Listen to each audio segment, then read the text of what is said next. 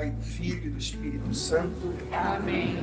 Vinde, Espírito Santo, enchei os corações dos vossos fiéis e acendei neles o fogo do vosso amor. Enviai o vosso Espírito e tudo será criado e renovareis a face da terra. Oremos. Ó Deus, que instruís os corações dos vossos fiéis com a luz do Espírito Santo, fazei que apreciemos retamente todas as coisas, segundo o mesmo Espírito, e gozemos sempre da sua consolação. Por Cristo Senhor nosso. Amém. Ave Maria, cheia de graça, o Senhor é convosco. Bendita sois vós entre as mulheres e bendito é o fruto do vosso ventre, Jesus. Santa Maria, Mãe de Deus, rogai por nós, pecadores, agora e na hora de nossa morte. Amém. Que o Senhor abençoe a nossa partilha dessa noite, em nome do Pai, do Filho e do Espírito Santo. Amém. Irmãos, os irmãos vão ver que agora no mês de novembro, obrigatoriamente a partir do primeiro domingo do advento, mas já começando possivelmente semana que vem, é, em algumas missas, a gente vai usar a tradução nova do missal. Na verdade, é a tradução da terceira edição do missal, que é esse livro aqui, que contém é, todas as orações e gestos que devem ser realizados durante a celebração da Santa Missa. É, vocês vão ver que os ritos da missa não vão ser modificados. Então não vai haver nenhuma mudança, por exemplo, dos gestos do padre ou é, do calendário da missa, né, para cada é, época do ano litúrgico. Mas vocês vão perceber diferenças nas palavras. Essa tradução última que foi feita, ela é uma tradução é, mais fidedigna do texto original, que é em latim. O latim continua sendo a língua litúrgica da igreja, língua oficial da igreja. Então, a partir do latim, são feitas as traduções para cada língua vernácula. O que acontece é que é, cada tradução dessa, ela tem é, algumas escolhas que são feitas por quem traduz. Né? É, geralmente, para a língua portuguesa no Brasil, é, uma das escolhas foi a simplicidade da tradução. Então, evitou, por exemplo, se evitou é, alguns adjetivos né, mais rebuscados e tal.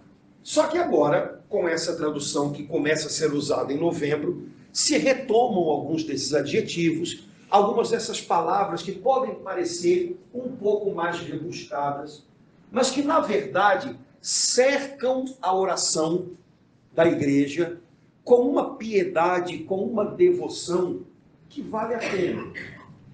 É, por exemplo, né, eu estava é, vendo hoje um texto na verdade, uma homilia do Papa Bento XVI numa celebração da Quinta-feira Santa à noite.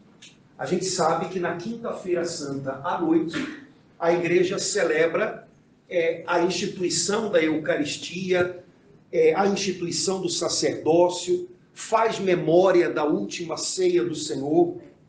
Então, nessa homilia, o Papa Bento XVI lembrava para a gente que é, na oração eucarística primeira, que é chamada de o cânon romano, que é aquela oração eucarística maior, quando vocês veem no folheto, vocês fazem, ai, né? É a maior, né?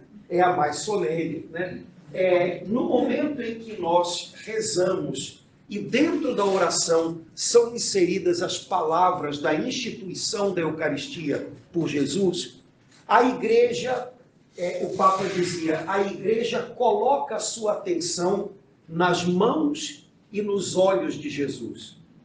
Por que ele diz isso? Porque no cânon romano, em latim, e agora na tradução que vai começar a ser usada, é, se diz: Jesus tomou em suas santíssimas e puras mãos, mais ou menos alguma coisa assim, o pão, deu graças, olhou para o céu.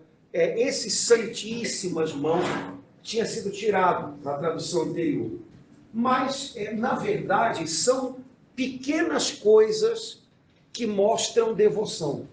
Ou seja, a igreja fala das santíssimas mãos de Jesus. Então, o Papa Bento XVI diz: essas mãos que tocaram os doentes, essas mãos que se ergueram em oração, essas mãos que foram perfuradas na cruz, essas mãos que hoje é, têm as chagas vitoriosas diante do Pai, é, essas mãos é, tomaram o pão na última ceia para instituir a Eucaristia que nós celebramos. Então o Papa mostra como essas pequenas, esses pequenos detalhes, essas palavras que numa tradução anterior se considerou são palavras muito rebuscadas, vamos tirar. Elas valem a pena ser preservadas, porque elas de alguma maneira sensibilizam o coração da gente à medida que a oração é feita, para que a gente é, possa cercar aquele momento, que é um momento tão santo, tão sublime, com muita devoção, com muita atenção. Então vocês vão perceber, é, os padres estão tendo que reaprender a celebrar, não a celebrar, mas a, a, a, as orações da missa, porque de um modo ou de outro, vocês sabem, a gente aprende as orações, tem pessoas aqui que eu tenho certeza, não é o caso porque não, não funciona. Mas se eu parasse de fazer oração, tinha gente que emendava porque lembra, né? Mas é, isso, por um lado, é bom, porque a gente tem as coisas de cor, ou seja, de coração, mas, por outro lado, a gente também pode fazer isso de maneira mais mecânica. Então, os padres agora estão tendo que reaprender as orações por conta da tradução nova, né? Então, vocês vão começar a notar isso semana que vem, porque essa semana a gente está recebendo os exemplares do missal, e semana que vem os padres têm já a permissão de começar a usar, é, principalmente durante a semana e tal, essa tradução nova para aprender. A partir do primeiro domingo do Advento, essa é a tradução que vai ser usada no Brasil todo e já é padrão. Né? Mas eu achei que seria legal a gente aproveitar essa é, introdução né, do Missal, é, da terceira edição do Missal, com essa tradução que me parece mais acurada, mais atenta, né? Para a gente conversar um pouquinho sobre a missa, o que é a missa. É, eu estava pensando hoje de manhã, né, como tentar começar essa conversa. Eu sei que é, a maioria de vocês é, tem curiosidades sobre as coisas que são feitas na missa. Né? É, por que, que o padre usa essa roupa, aquela outra? o que, que há sobre o altar quando se prepara o ofertório, quais são as coisas colocadas sobre o altar, é, por que, que elas estão ali. A gente vai conversar sobre isso também. Mas eu não queria começar por aí explicando é, as etapas da celebração da missa, ou explicando gestos e paramentos e alfaias, que são essas coisas usadas sobre o altar, porque a gente correria a, a, o risco de imaginar que a missa é um ritual, é, com algumas coisas, como é que a gente pode dizer, mais ou menos é, é, é, é mecânicas, né? Então faz isso, tem que, tem que fazer assim, tem que fazer assim. Hoje em dia o pessoal tem muito a tendência a essas coisas, né? Achar que a missa é, é, o padre tem, não, por que o padre não fez assim com a mão direita? Por que ele botou a mão esquerda? É claro que o padre sabe que ele deve seguir as orientações que estão no missal. Mas o risco que a gente corre é ficar tão preso aos ritos da missa que a gente não tenha diante dos olhos o que é mais importante, que é o que é a missa. Os ritos foram estabelecidos como estão ao longo do tempo. Muitos dos ritos que nós usamos na missa ainda hoje são da origem da igreja. A gente vai ver depois um textinho que é do, ainda do segundo século, portanto, ano cento e pouquinho. Quer dizer, Jesus voltou para o Pai é, no ano 33, 30 e poucos, e já no ano cento e pouco, quer dizer, a gente tinha a missa com os elementos é, principais praticamente idênticos com o que a gente tem hoje. É, os, os, os elementos rituais. Mas a missa é uma unidade. A missa é algo inteiro. E é este inteiro que a gente deve compreender, acima de tudo, para que a gente possa viver a missa da maneira mais adequada. Então, eu queria começar a conversa hoje, e hoje é o dia mais pesado do negócio, né? É, falando justamente sobre o que é a missa. E para nós católicos, existe uma palavra que é a palavra-chave que define a nossa compreensão é, da missa. A palavra sacrifício. É, um católico compreende que a missa é o mesmo sacrifício de Jesus. E no tempo da reforma protestante, um dos motivos pelos quais os é, revolucionários protestantes resolveram se afastar da comunhão católica, né, da, da, da unidade da Igreja Católica, é porque eles é, não reconheceram na missa o sacrifício de Jesus. De tal maneira, essa palavra identifica a nossa fé, que no século XVI, quando os cristãos se separaram de uma maneira traumática, é, isso ficou quase que como uma identidade de cada grupo. O católico crê no santo sacrifício da missa. Os protestantes celebram uma ceia, mas não são coisas idênticas. É, para nós, a palavra sacrifício define a missa. A missa é a atualização, ou seja, o agir agora, o agir atual do único sacrifício de Jesus, realizado uma vez por todas na cruz, mas essa entrega que Jesus fez ao Pai por nós, e essa entrega de Jesus a nós, que aconteceu de uma vez por todas na cruz, ela não aconteceu e se tornou algo do passado. Essa entrega de Jesus ao Pai na cruz, intercedendo por nós, nos perdoando, suprindo as rachaduras que havia entre nós e o Pai. Essa entrega de Jesus a nós como alimento, como vida da nossa vida, que ele fez na cruz, isso acontece na cruz e perdura é uma vez por todas e permanece de pé a entrega do Senhor, a imolação do Senhor. Não é algo que, tendo acontecido uma vez, torna-se um fato do passado simplesmente. Na linguagem da Bíblia, é, isso é muito compreensível, porque as maravilhas que Deus opera ao longo da história da nossa salvação já no Antigo Testamento, elas são compreendidas deste modo.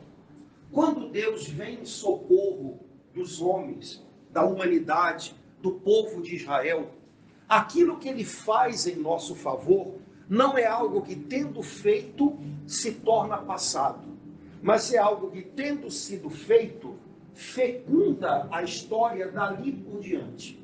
E cada vez que você celebra e cada vez que você faz memória do que Deus realizou, o Espírito Santo de Deus, que estava presente naquele ato da história, também está presente na celebração. Portanto, aquilo que Deus agiu, aquilo que Deus fez, aquilo que Deus atuou na história, pelo Espírito Santo, continua de pé e é atualizado na vida daquela comunidade que celebra, que faz memória das obras de Deus. Qual é a coisa no Antigo Testamento mais, é, como é que a gente pode dizer, mais típica disso? A celebração da Páscoa, que é o contexto no qual Jesus institui a Santa Eucaristia. Então, o que, que os judeus pensavam a respeito da Páscoa? Um dia, Israel era escravo no Egito e Deus, ouvindo o seu clamor, veio em seu socorro. E Israel, que era um bando de escravos, tornou-se um povo eleito por Deus e ordenado, um povo nascido pela sua aliança com Deus. Pois bem, isso foi um fato histórico, ou seja, em algum momento da história, Deus, por meio de Moisés, arrancou o povo de Israel do Egito, conduziu pelo deserto, fez uma aliança com esse povo no Sinai e organizou esse povo como o seu povo, a nação escolhida entre as nações. E o Senhor deu uma ordem ao povo de Israel: todos os anos vocês vão celebrar esta passagem da escravidão para uma nova vida. É, todos os anos vocês vão fazer memória daquilo que eu realizei a favor de vocês. Aquilo que eu realizei a favor de vocês é o que ainda hoje faz de vocês um povo diferente de todos os povos. Não é algo que passou, é algo que ainda hoje, ainda hoje, faz com que o povo de Israel seja um povo particular, pertença do Senhor.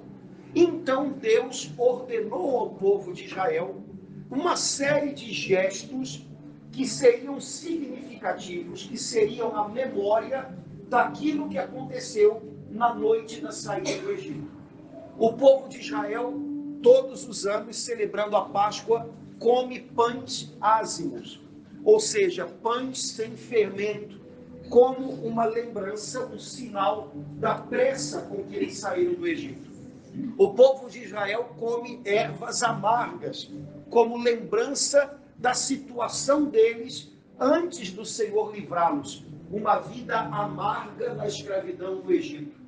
O povo de Israel celebra tomando copos de vinho que representam a alegria transbordante que Deus deu ao povo. Durante a ceia pascal, a criança mais pequenininha da casa pergunta ao homem mais velho da casa: O que nós estamos celebrando hoje? E a resposta tem que ser a seguinte: Hoje o Senhor nosso Deus nos tirou da escravidão do Egito. Ué, mas em princípio teria que ser a resposta: Hoje o Senhor nosso Deus tirou os nossos antepassados da escravidão do Egito. Mas a resposta é: hoje ele nos tirou. Hoje, não há 3.800, não. Hoje ele nos tirou. Portanto, cada vez que o povo de Israel celebra a Páscoa, eles têm consciência de que o que Deus fez por eles continua de pé, continua agindo neles. E quando eles fazem memória daquilo, não é a memória de um fato passado, mas é uma memória que, cheia do Espírito Santo, faz com que aquilo que Deus realizou haja naquelas pessoas que estão celebrando agora. Lembram quando Jesus institui a Eucaristia, a ordem que ele dá aos apóstolos: fazei isto em minha memória, ou em memória de mim, que é a tradução melhor. Memória de mim. É essa palavra memória, ela tem um problema em português, porque normalmente nós quando usamos a palavra memória, identificamos memória como lembrança. E na cabeça da gente, o que, que significa lembrança? Lembrança é algo meio apagado de alguma coisa que já passou ou de alguém que já passou. Ah, eu tenho muita lembrança de fulano. É sinal de que fulano está aqui. Porque se a pessoa está aqui, eu não preciso ter a lembrança dela. Na nossa cabeça, a palavra memória é um problema, porque memória parece a lembrança de alguma coisa ou de alguém ausente. Na linguagem da Bíblia, memória significa trazer para hoje aquilo que Deus fez de uma vez por todas, mas que a fidelidade de Deus mantém de pé. Não é algo passado, mas é algo que, tendo sido realizado, permanece real, permanece de pé. E quando é celebrado, e quando se faz memória, se atualiza, ou seja, traz frutos para a vida daqueles que estão celebrando. Ora, é isso que nós cremos a respeito da Santa Missa da Eucaristia. A Santa Missa é o mesmo sacrifício de Cristo na cruz. Um único sacrifício, não é, é o segundo, o terceiro, o quarto, o quinto, é o mesmo. Porque cada vez que nós celebramos a entrega de Jesus no Calvário, cada vez que nós fazemos memória do sacrifício da sua vida ao Pai por nós e do sacrifício da sua vida para que ele se tornasse alimento da nossa alma, aquilo que nós celebramos, aquilo de que nós fazemos memória, se torna presente. O mesmo Jesus que deu o seu sim ao Pai por nós de uma vez por todas e que não voltou atrás nesse sim, continua presente no meio de nós. E essa imolação e essa oferta de si mesmo que Jesus fez na cruz e que o Pai aceitou e que não foi revogada, continua de pé a sua oferta. Ela agora é celebrada na missa.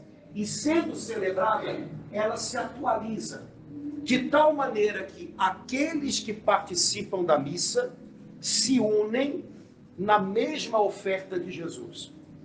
Se você der uma olhadinha no Novo Testamento, há uma passagem de uma das cartas de São Paulo que é muito preciosa, é muito.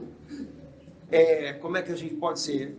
Tem peso muito grande. São Paulo diz assim: Eu completo em minha carne aquilo que falta aos sofrimentos de Cristo. E essa frase, que já causou muita tinta, né, aí sendo colocada em papel, ela, ela é grave, porque, peraí, uma pessoa desatenta poderia pensar assim, mas faltou alguma coisa ao sofrimento de Jesus? Não. Jesus sofreu tudo que era necessário e com abundância de amor, ele sofreu tudo que era necessário para que nós fôssemos salvos. Quando Paulo diz eu agora sofro aquilo que faltava ou falta aos sofrimentos de Cristo, ele não está dizendo que a obra que Jesus fez é uma obra deficitária. Mas ele está dizendo que para que aquilo que Jesus fez se torne completo e gere frutos em abundância, falta alguma coisa. Falta a nossa parte. A igreja, igreja não é um prédio, hein, gente? A igreja é o corpo de Cristo na terra. Portanto, a igreja deve estar unida a Jesus em tudo. Cristo Jesus, morto e ressuscitado, é Cristo Jesus oferente ao Pai, entregue ao Pai, sacrificado ao Pai pelos pecadores. É Cristo Jesus tornado alimento para os homens.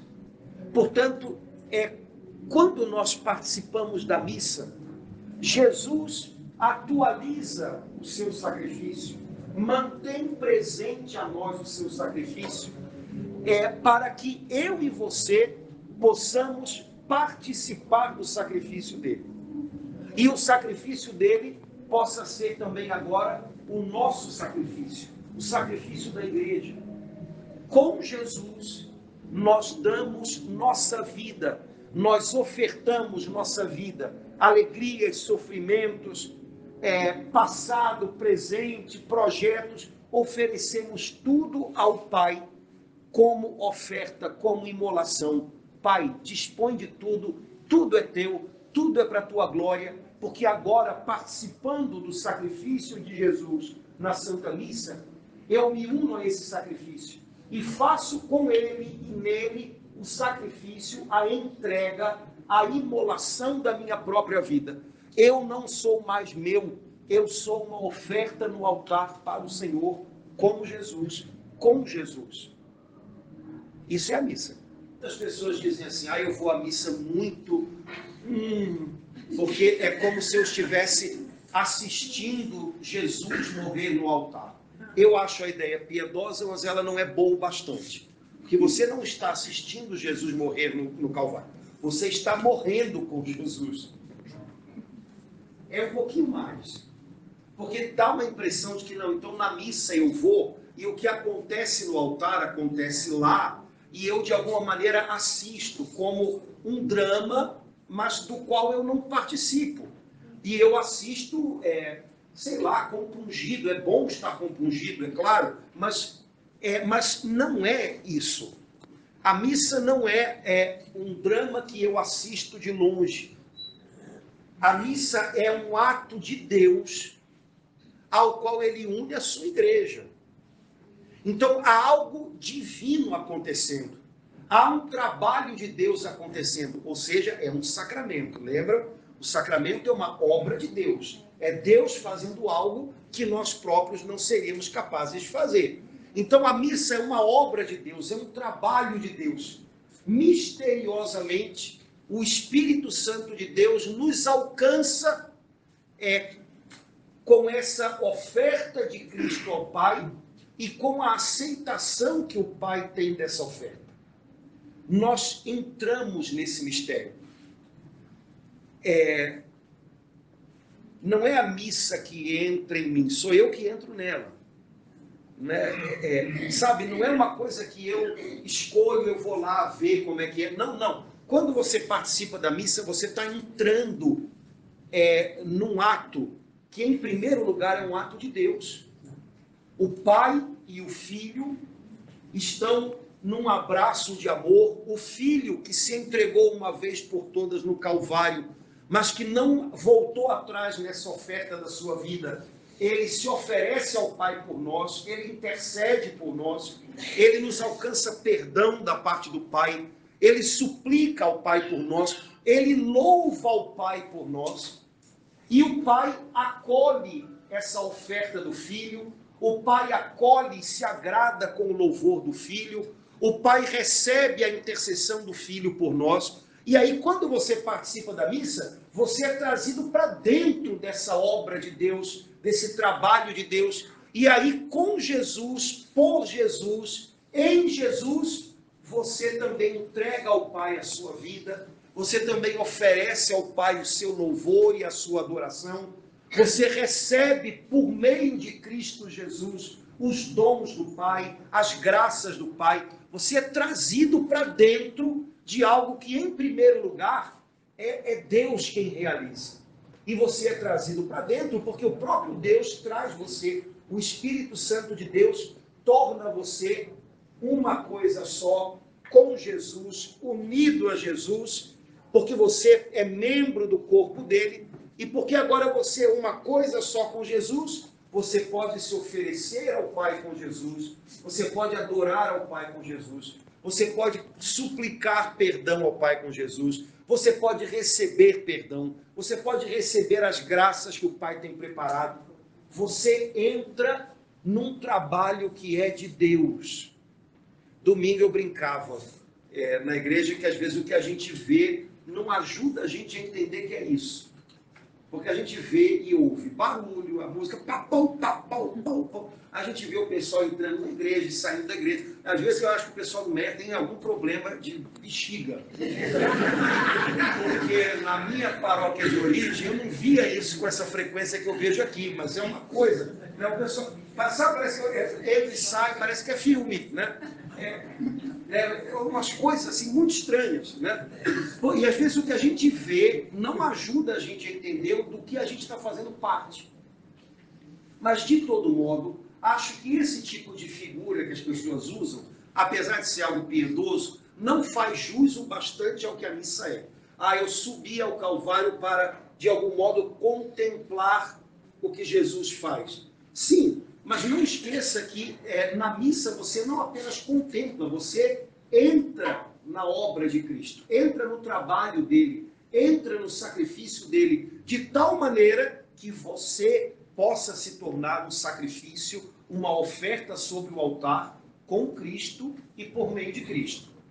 Então é mais do que contemplar, é de fato estar na cruz com Ele. Mas, é, enfim, a gente entende o que as pessoas dizem, né? É, a missa é a memória do sacrifício de Cristo. Agora, o sacrifício pascal de Cristo inteiro, ou seja, o sacrifício de Cristo que é ofertado ao Pai e que é acolhido pelo Pai.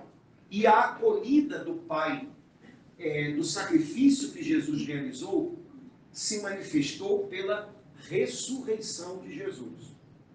Então, o sacrifício da missa não é apenas é, uma parte do mistério pascal, o Calvário.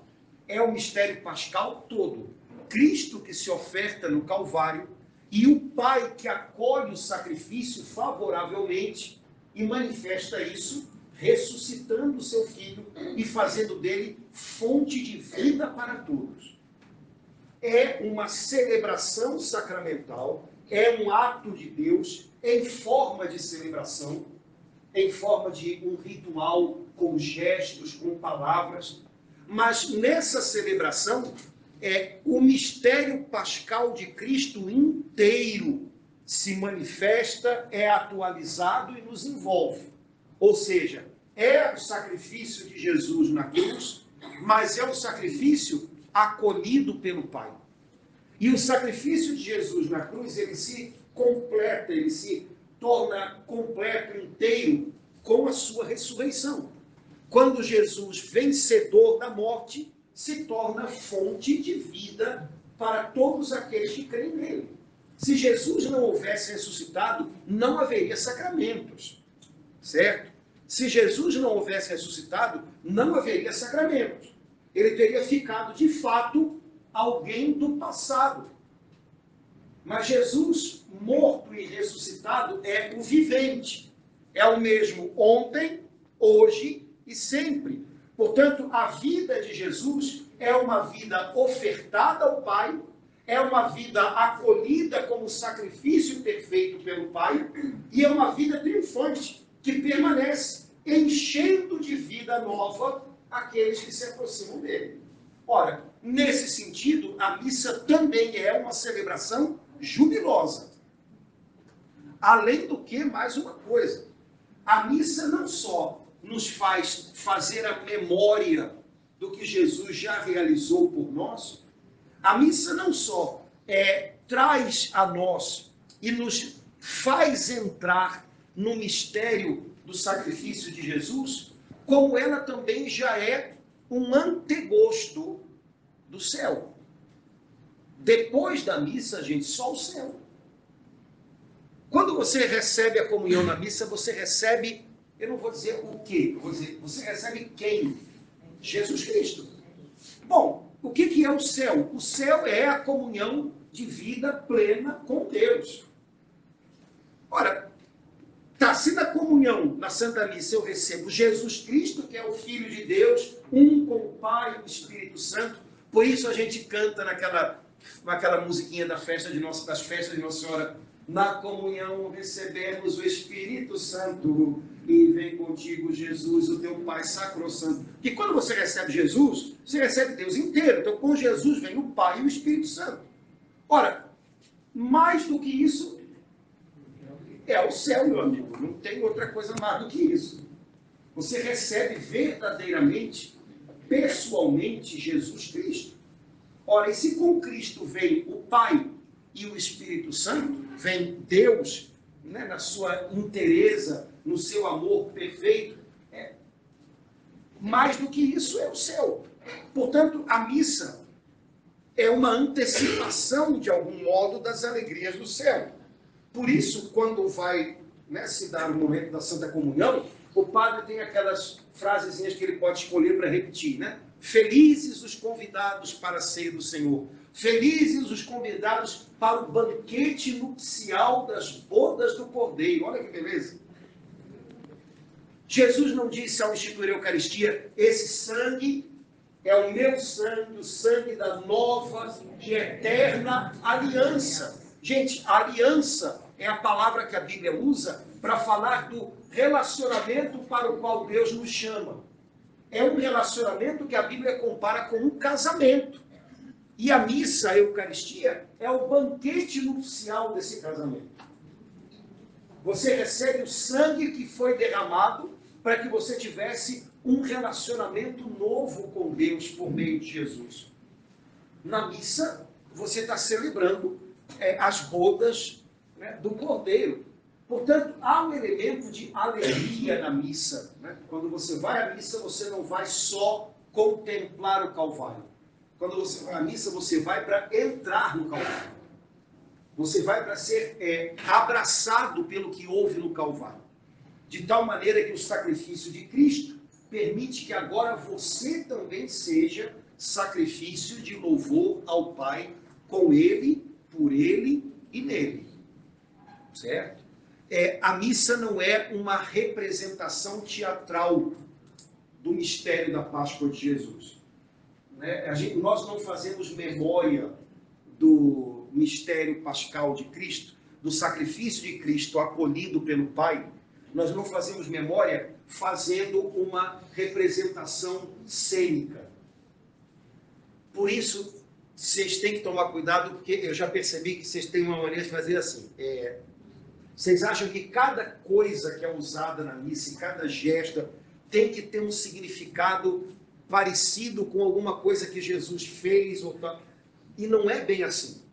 Então, não imagine que o padre, por exemplo, quando repete as palavras da instituição da Eucaristia, ele está encenando o que Jesus fez na última ceia. As palavras da instituição da Eucaristia, elas são ditas dentro da grande oração que a gente chama de oração eucarística. Então, são palavras de oração nós estamos dizendo ao Pai é, o que Jesus fez por nós na, na, cruz e antecipou na última ceia. É, é como se a gente estivesse lembrando ao Pai o que Cristo fez por nós. Né? Por isso a palavra memória. Né? Lembramos ao Pai. Né? Isso acende é, a memória, né? A, é, é, aquilo que o Senhor viu no Calvário é o que o Senhor está vendo aqui. É, há uma oração eucarística que eu acho que é a terceira, que diz tão bonito assim: reconhecei o sacrifício que nos reconcilia convosco. Eu adoro dizer essa frase. Porque gente, na oração eucarística a gente está falando com quem, gente? Não é com o Pai? Então a gente está dizendo, Pai, a tua igreja está aqui reunida, olha aqui e reconhece aqui o sacrifício que nos reconcilia convosco. Qual é o sacrifício que nos reconcilia com o Pai? o sacrifício de Cristo, a oblação que Jesus fez da própria vida, a entrega que Jesus fez da própria vida. Na cruz, de uma vez por todas. Pai, reconhece que está acontecendo aqui a mesma coisa que aconteceu no Calvário. É uma coisa só. Nós estamos aqui vivendo da oferta dele. Nós estamos aqui vivendo da vida ofertada pelo teu filho Jesus na cruz. Olha para cá, Pai. É ele aqui. É Ele se dando por nós aqui. É Ele se dando a nós aqui. É isso que a gente diz a Deus né, nessa oração eucarística terceira, nessa, nesse pedacinho, com essa frase. Portanto, nós somos atraídos para dentro desse mistério, dessa, dessa obra divina, né, desse diálogo de amor entre o Filho e o Pai. Quem nos atrai para dentro disso é o Espírito Santo.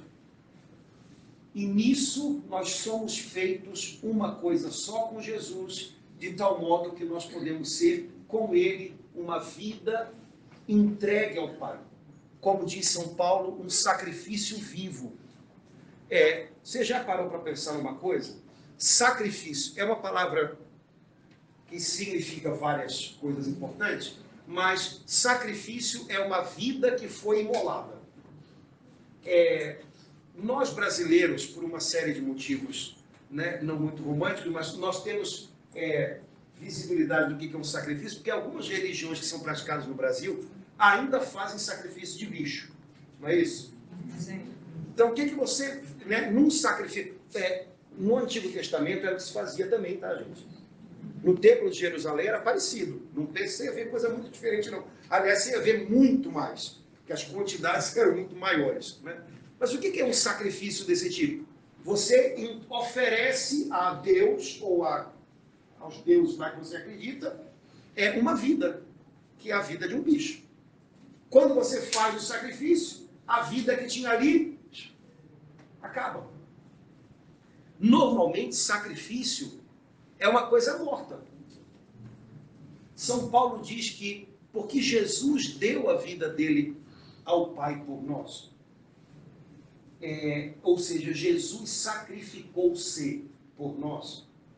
Pronto, não precisa de sacrifício de mais nada nem de ninguém, viu? É porque Jesus sacrificou-se por nós. Nós unidos a Jesus agora somos um sacrifício vivo. Quer dizer que enquanto você vive, enquanto você se move, enquanto você ama, enquanto você sofre, a sua vida, não a sua vida tirada, morta, mas a sua vida nova, a sua vida unida a Jesus, é um sacrifício, é uma vida entregue ao Pai que agrada a Ele. Portanto, o cristianismo é a religião na qual o sacrifício não é, não é morto, o sacrifício não é morte, o sacrifício é vida. É, fazendo essa uma comparação bem drástica, mas acho que todo mundo entendeu um pouquinho né, o que a gente falou. Irmãos, viver tudo isso é viver a missa. É, você não vai entender a missa de um jeito legal se você quiser entender a missa só a partir da quantidade de ritos que existem nela. Por exemplo, existe um rito na missa que são chamados ritos de entrada. É a entrada, é a subida do altar, é o beijo no altar, é o sinal da cruz, é o, é o ato penitencial. A gente vai falar dessas coisas todas. E tudo isso faz parte do ritual da missa. É, mas ah, tá. Então o que, que o ritual é? O ritual é, é rito de entrada, liturgia da palavra, liturgia eucarística. Dentro da liturgia da palavra tem esse, esse. Você pode ter isso tudo na cabeça, mas não entender o que é a missa nessa inteireza que a gente falou. E aí você vai ter a impressão de que a missa é uma reza cheia de pedaços, um depois do outro. Quando, na verdade, a missa é uma obra, é uma ação de Deus, é um sacramento no qual nós somos inseridos pelo Espírito Santo. E é uma ação de Deus, é uma obra de Deus é, grandíssima, a mais sublime de todas. Porque na celebração da missa, nela, nós temos Jesus Cristo verdadeiramente presente, vamos falar sobre isso amanhã, verdadeiramente presente, e a presença dele é uma presença atuante. Jesus não está presente para estar presente. Ah, Jesus está presente no pão e no vinho consagrados. Agora não temos mais pão e vinho, temos o próprio Cristo. Ok. Mas temos ele lá em cima da. Não, não. Jesus está presente para nos envolver na oferta dele. Para que nos unindo a ele, é, a nossa oferta possa ter sentido, possa ter valor. Porque sem ele, nada em nós tem valor de agrado ao Pai mas porque nós estamos unidos a Ele, tudo em nós pode ser ofertado ao Pai. Então Jesus está realmente presente na Eucaristia para nos envolver nele, para nos incorporar nele, para nos tornar oblação e sacrifício com ele. É uma presença dinâmica. Jesus está agindo, Jesus está vivo e trabalhando na missa. É, o Pai Celestial acolhe esse gesto do seu filho unido à sua igreja como o culto perfeito, a adoração perfeita. É, irmãos, nós fomos feitos para ter comunhão com Deus e para adorarmos a Deus. Nós fomos feitos para isso. É, há uma oração eucarística que diz que Deus nos criou para cobrir de bênçãos as suas criaturas. Então Deus nos fez para nos abençoar. Qual é a maior de todas as bênçãos? união com Ele. E Deus nos fez para que nessa união com Ele nós possamos adorá-lo, reconhecê-lo, ofertar a Ele a nossa gratidão, a nossa entrega de nós mesmos. Deus nos fez para isso. É, na filosofia, né, se, se identifica o homem como um animal racional, né? E algumas é, correntes né, de, de ciência é, identifica o homem como um animal, algumas coisas. Antropologia filosófica, o ser humano é um animal comunicativo. O ser humano é um animal lúdico, ele brinca. Os outros não fazem isso, né? Nunca vi. Né? Dois coelhos né? jogando carta. Né? O ser humano é um animal, é, é, é um animal, sei lá, né? em, em, em caminho. Né? Ele é consciente de que está vivendo um processo. É, a gente poderia dizer que o ser humano é um animal adorador. Né? Existe um impulso no coração do homem para adorar para reconhecer grandeza, santidade em algo, em alguém. E se o ser humano não reconhece isso em Deus, vai colocar isso em alguma outra coisa que não vai valer a pena. É, só que, irmãos, esse nosso coração que foi feito por Deus para essa comunhão com Ele e para essa é, para esse transbordar de adoração, esse coração foi ferido pelo pecado lá no início da nossa história ainda. E o pecado é, borrou o coração da gente. E a gente não sabia mais adorar. A gente não tinha mais condições de adorar. Porque adoração, louvor a Deus, não é música. Ah, eu gosto muito daquele louvor. Não, você louva a Deus usando uma música. Mas o louvor, a adoração, não é música. Louvor e adoração é rendição, é obediência de vida. E a gente desaprendeu de fazer isso.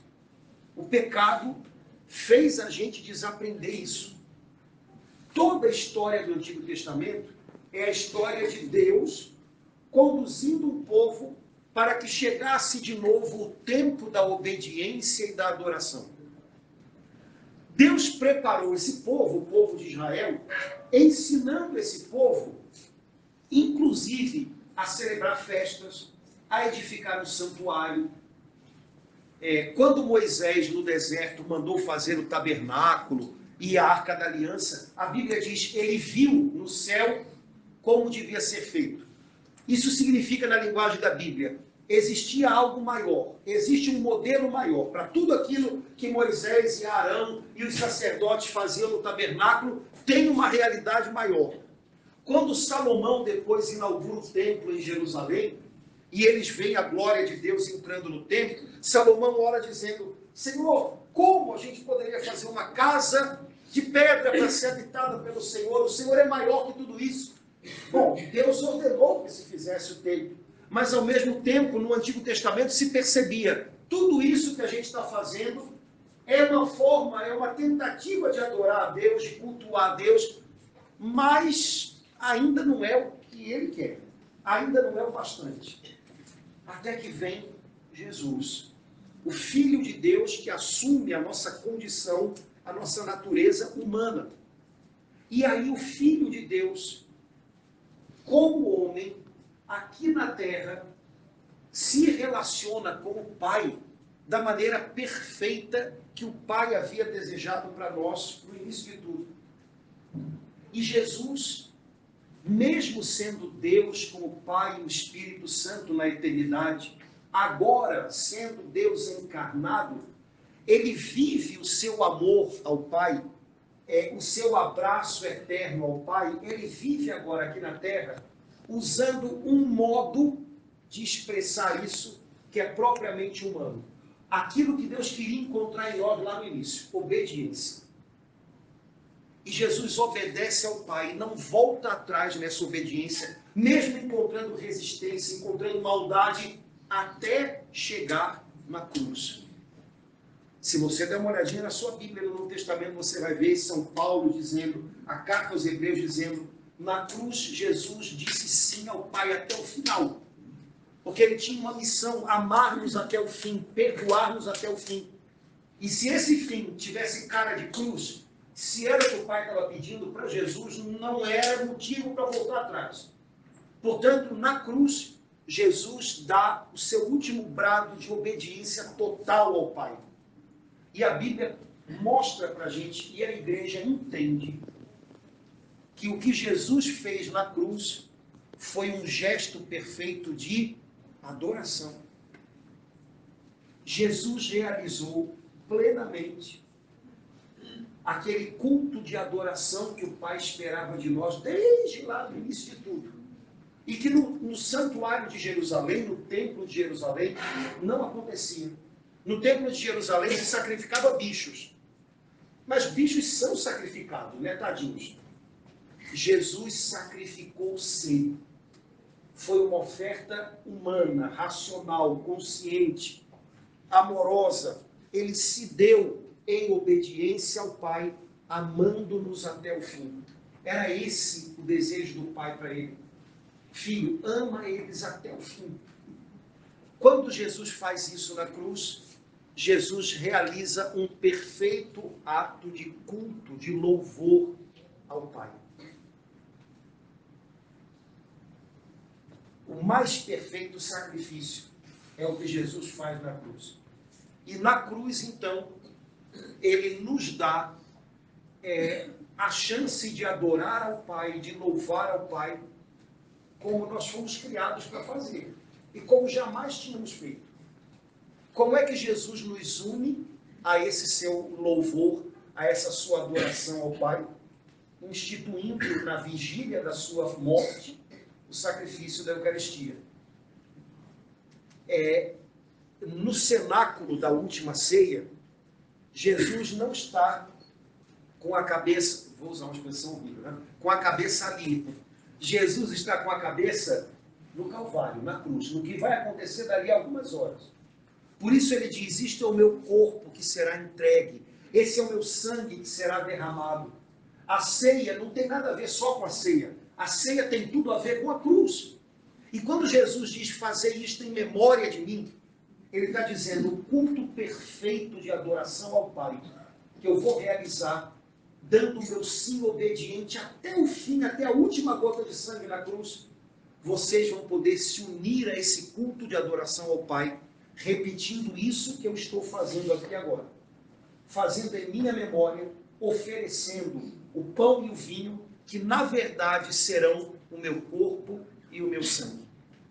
O culto cristão, irmãos, o culto católico, que é em primeiríssimo lugar a Santa Missa, não é alguma coisa que a gente cria e que a gente faz e que a gente. Né? Não, não, não. É um entrar na adoração que Jesus, Filho de Deus, feito homem, tornou possível para nós na cruz. Ele na cruz fez a adoração mais perfeita e linda que poderia se fazer ao Pai. E quando você participa da missa que nos foi dada por Jesus, fazer isto em memória de mim. É meu corpo entregue, é meu sangue derramado. Você está se unindo a esse culto perfeito ao Pai. E você pode entregar sua vida, suas coisas, o que você tem dentro de você nesse momento, junto com Jesus. E tudo se torna adoração ao Pai. Por isso que a missa não é uma coisa arbitrária que a gente, eu, eu posso fazer aqui de um jeito. Não, não, a igreja cuida de tal maneira porque é algo recebido do Senhor. E é algo que todo tempo tem que estar colocando os holofotes no sacrifício dele. Sabe, uma missa não é uma quantidade X de músicas. Isso a gente pode fazer num grupo de oração, isso pode... mas não é, sabe, a adoração da missa inclui música, mas aquela música não é a essência da adoração da missa. A essência da adoração da missa é o sacrifício de Jesus na cruz, que nós celebramos, por isso usamos música, usamos roupas diferentes, mas nós nos unimos ao sacrifício dele. Então não é algo que a gente faz da cabeça da gente. Né? O nosso culto, o culto cristão, é simplesmente entrar no culto que Jesus ofereceu ao Pai. É só isso. A gente não tem que ficar criando coisas e inventando e só músicas, ou então só pregação.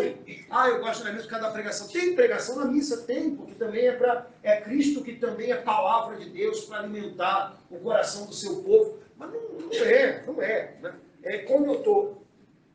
Quando eu estou é, pregando, não é a parte central da missa. Tudo converge para algo mais adiante um pouco, né?